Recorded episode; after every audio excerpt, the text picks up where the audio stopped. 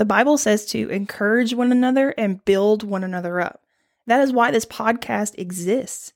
Welcome to Real Life with Lynn, where you will find stories about applying scripture to life, whether it's over something big, small, or something in the gray area. I hope you will join me on the journey, find some encouragement in Jesus, and share it with someone you know.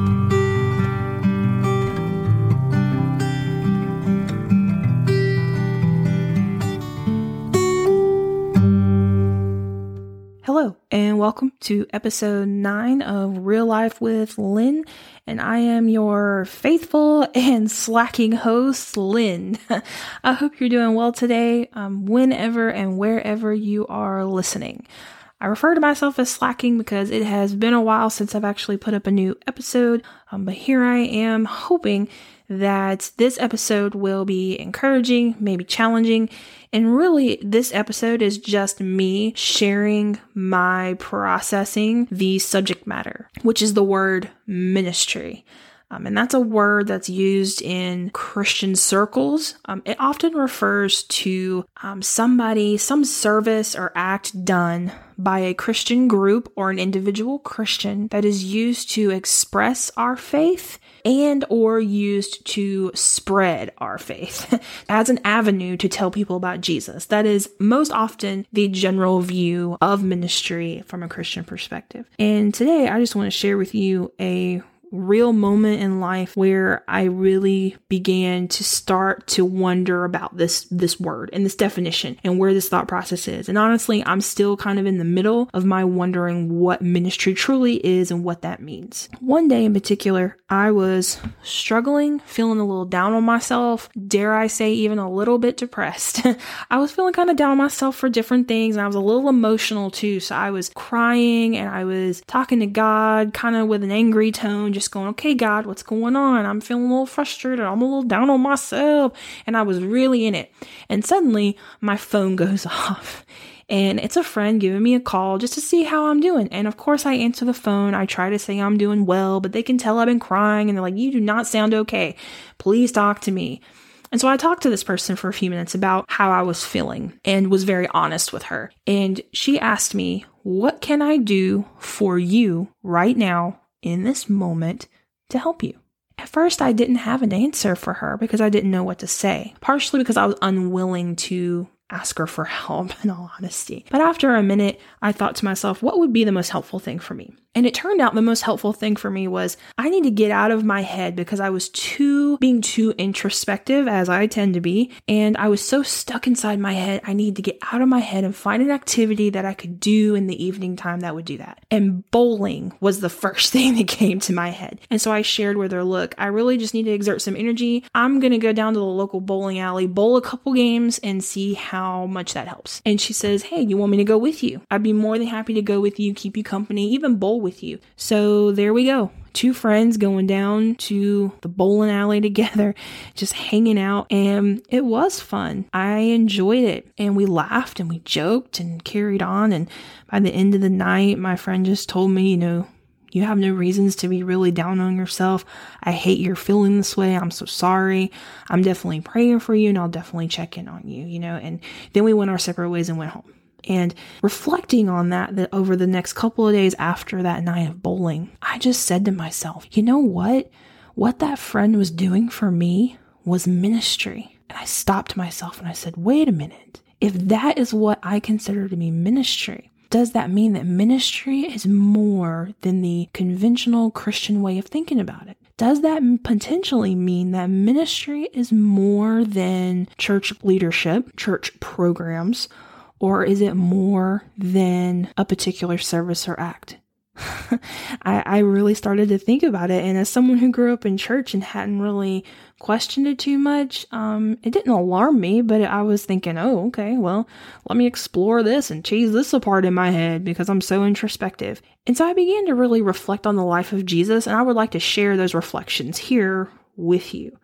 So when I started to reflect on ministry, I began to think about the life of Jesus. And in church and Sunday school, we actually refer to those roughly three years of Jesus' life as his ministry.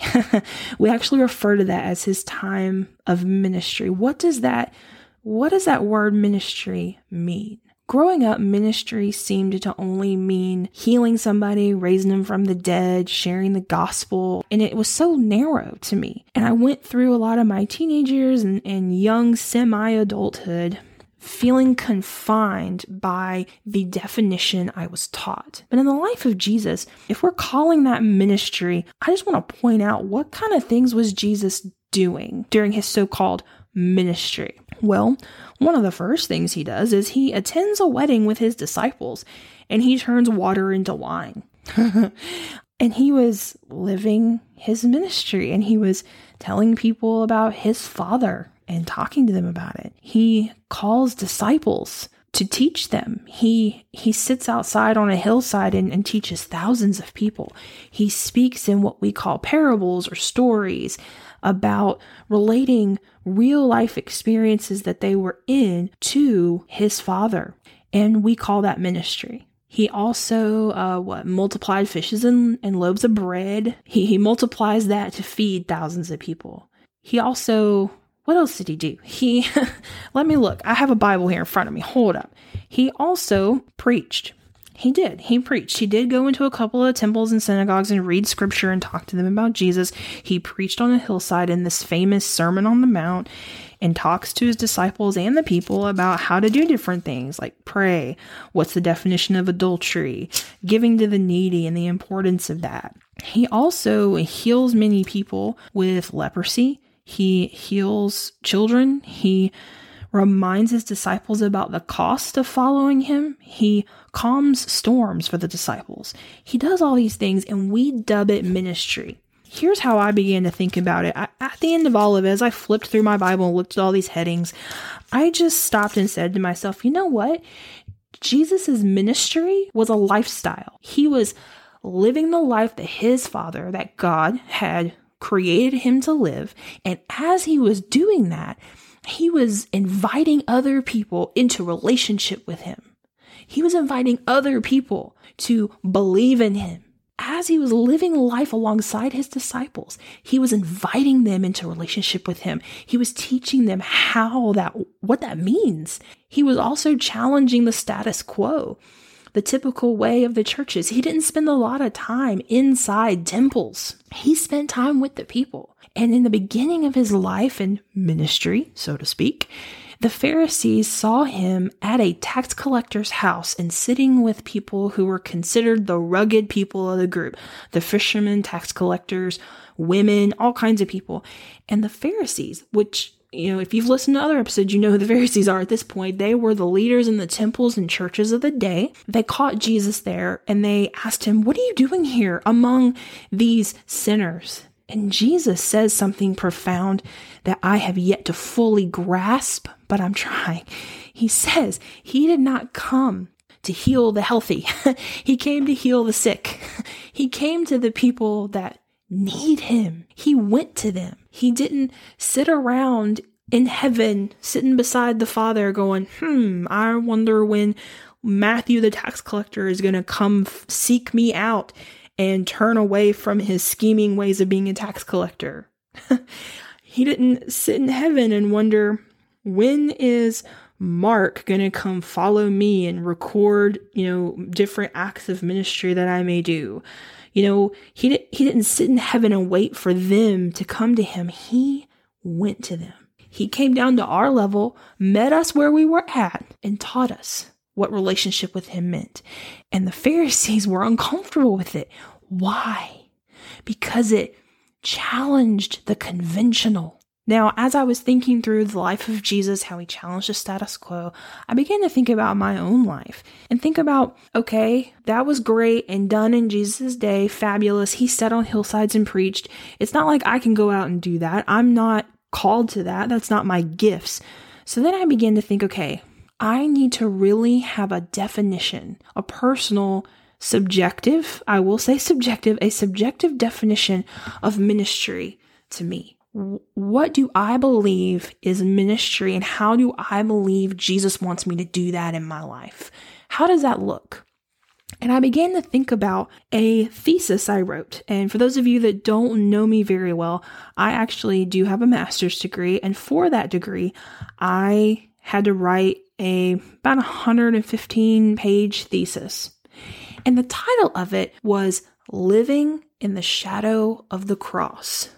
Now, I know that may not make sense, but the picture on the front of it was a picture of a cross and it had a shadow casted behind it and it had a person standing behind it. So, if you can picture that in some way, the goal of that thesis and the whole point of it is that as I am living out my own faith, I am also extending hands out to people around me that are in my sphere of influence, that are at the grocery store, that are at my day job. I'm extending my hands out to them in kindness and in love. I'm showing them God through how I live, but I'm also very willing and able to invite them verbally into a relationship with Jesus or to invite them into spiritual conversation, to listen to where they are, to meet them where they are at the grocery store. This is how I look at ministry, and that is where I believe God has called me to live in that space. And so I wrote my thesis on that concept. Really, at the end of all of my thought process, I came down to this. For me, ministry is happening when a Christian, me, is striving to live out their faith using the resources and gifts God has given them and serving other people with it. I do the best I can to live my life, my daily life, with eyes wide open to who Jesus would have me interact with. I may smile at the lady at the grocery store and make her day. I may take time out of my workday, five or 10 minutes, to just sit and build relationship with a coworker. I may even choose to help somebody pay a particular bill in a tough month they're having. All of these things in my life that I've done and or will do, I consider to be acts of ministry, acts of service and ministry to other people. As I've said before, ministry is not something to be confined to church walls. Because if you look at the life of Jesus, he was not confined to the temple and church walls of his day to do ministry. He spent a lot of time outside the church walls because honestly, sometimes the deepest ministry and service and connection and inviting people in a relationship with Jesus, it often happens outside the church building. In little moments when you're down and depressed and a friend goes bowling with you. That's ministry. And I also want to encourage you because I think sometimes if you're around church people a lot or around a lot of other Christians, and you see other Christians that are living a career in full time ministry. And these are the people that are praised in church. And yes, their work is valuable, it is beautiful, it is it is God God's work. However, let us not hold up people in church leadership and in missionary status so high that we view them as the elite Christians and that we discount our acts of service and compare ourselves to other people. Because I know for me, that's the challenge. It's very easy for me to compare myself to other people that I feel do it better, or to compare myself to other people that churches recognize more often as being in ministry. Um, it's very easy to get for me to get down on myself and to think, oh well, um, I'm not called overseas, so therefore I am not going to be able to do ministry or I'm not doing like a church program, or I'm not a Sunday school teacher, or I'm not a church leader, therefore I am unable to do ministry. Uh, no, I would I would say that's not the case. I would say to you that doing ministry is a part of the Christian lifestyle. that it's it's a part of our lifestyle as we walk and walk with other people and hold our hands out and just invite other people into relationship with Jesus, invite them into conversations about it. For me, the best tool to share the gospel is consistently listening and inviting people into a conversation about where they are spiritually and meeting them where they are, treating people like people.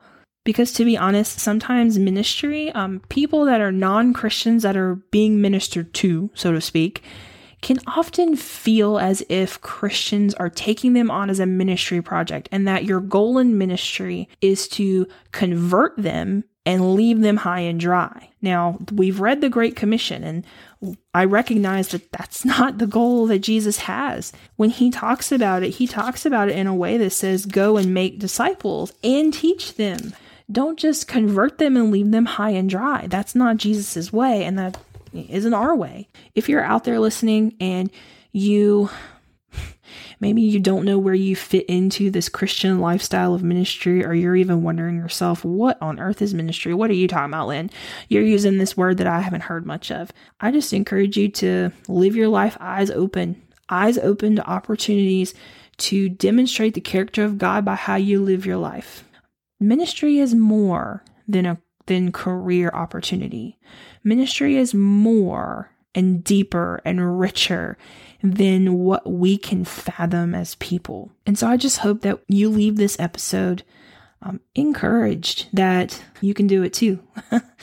that with with God and as you're living as you're living out your faith and you're using the resources and gifts that God has given you and you're serving other people in those ways and you're you're using that to invite other people into spiritual conversation and relationship with Jesus. I just hope that you leave this episode encouraged to go and make disciples, encouraged to go and talk to people about where they're at in their spiritual journey, encouraged to smile at people as you pass by, encouraged to reach your hands out to people that are in your sphere of influence, to, to people that you have contact with on a daily basis, to reach a hand out and say, How can I help? Or how can I serve you? Or taking an interest in other people as people because all of us humans all we really want is to be treated and respected as people to be seen for who we are and to be known and to be loved. Regardless of m- mistaken choices we make we want to be known seen and loved by other people. We want that from Jesus too. And if we are demonstrating that to other people we are giving people a reflection of Jesus and that's powerful ministry right there.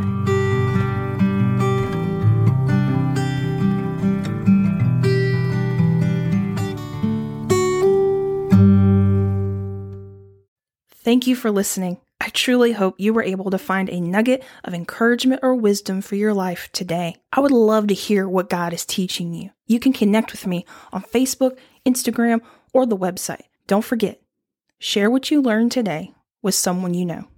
And also be encouraged. You're not alone on this crazy, curvy, and sometimes bumpy road I like to call real life.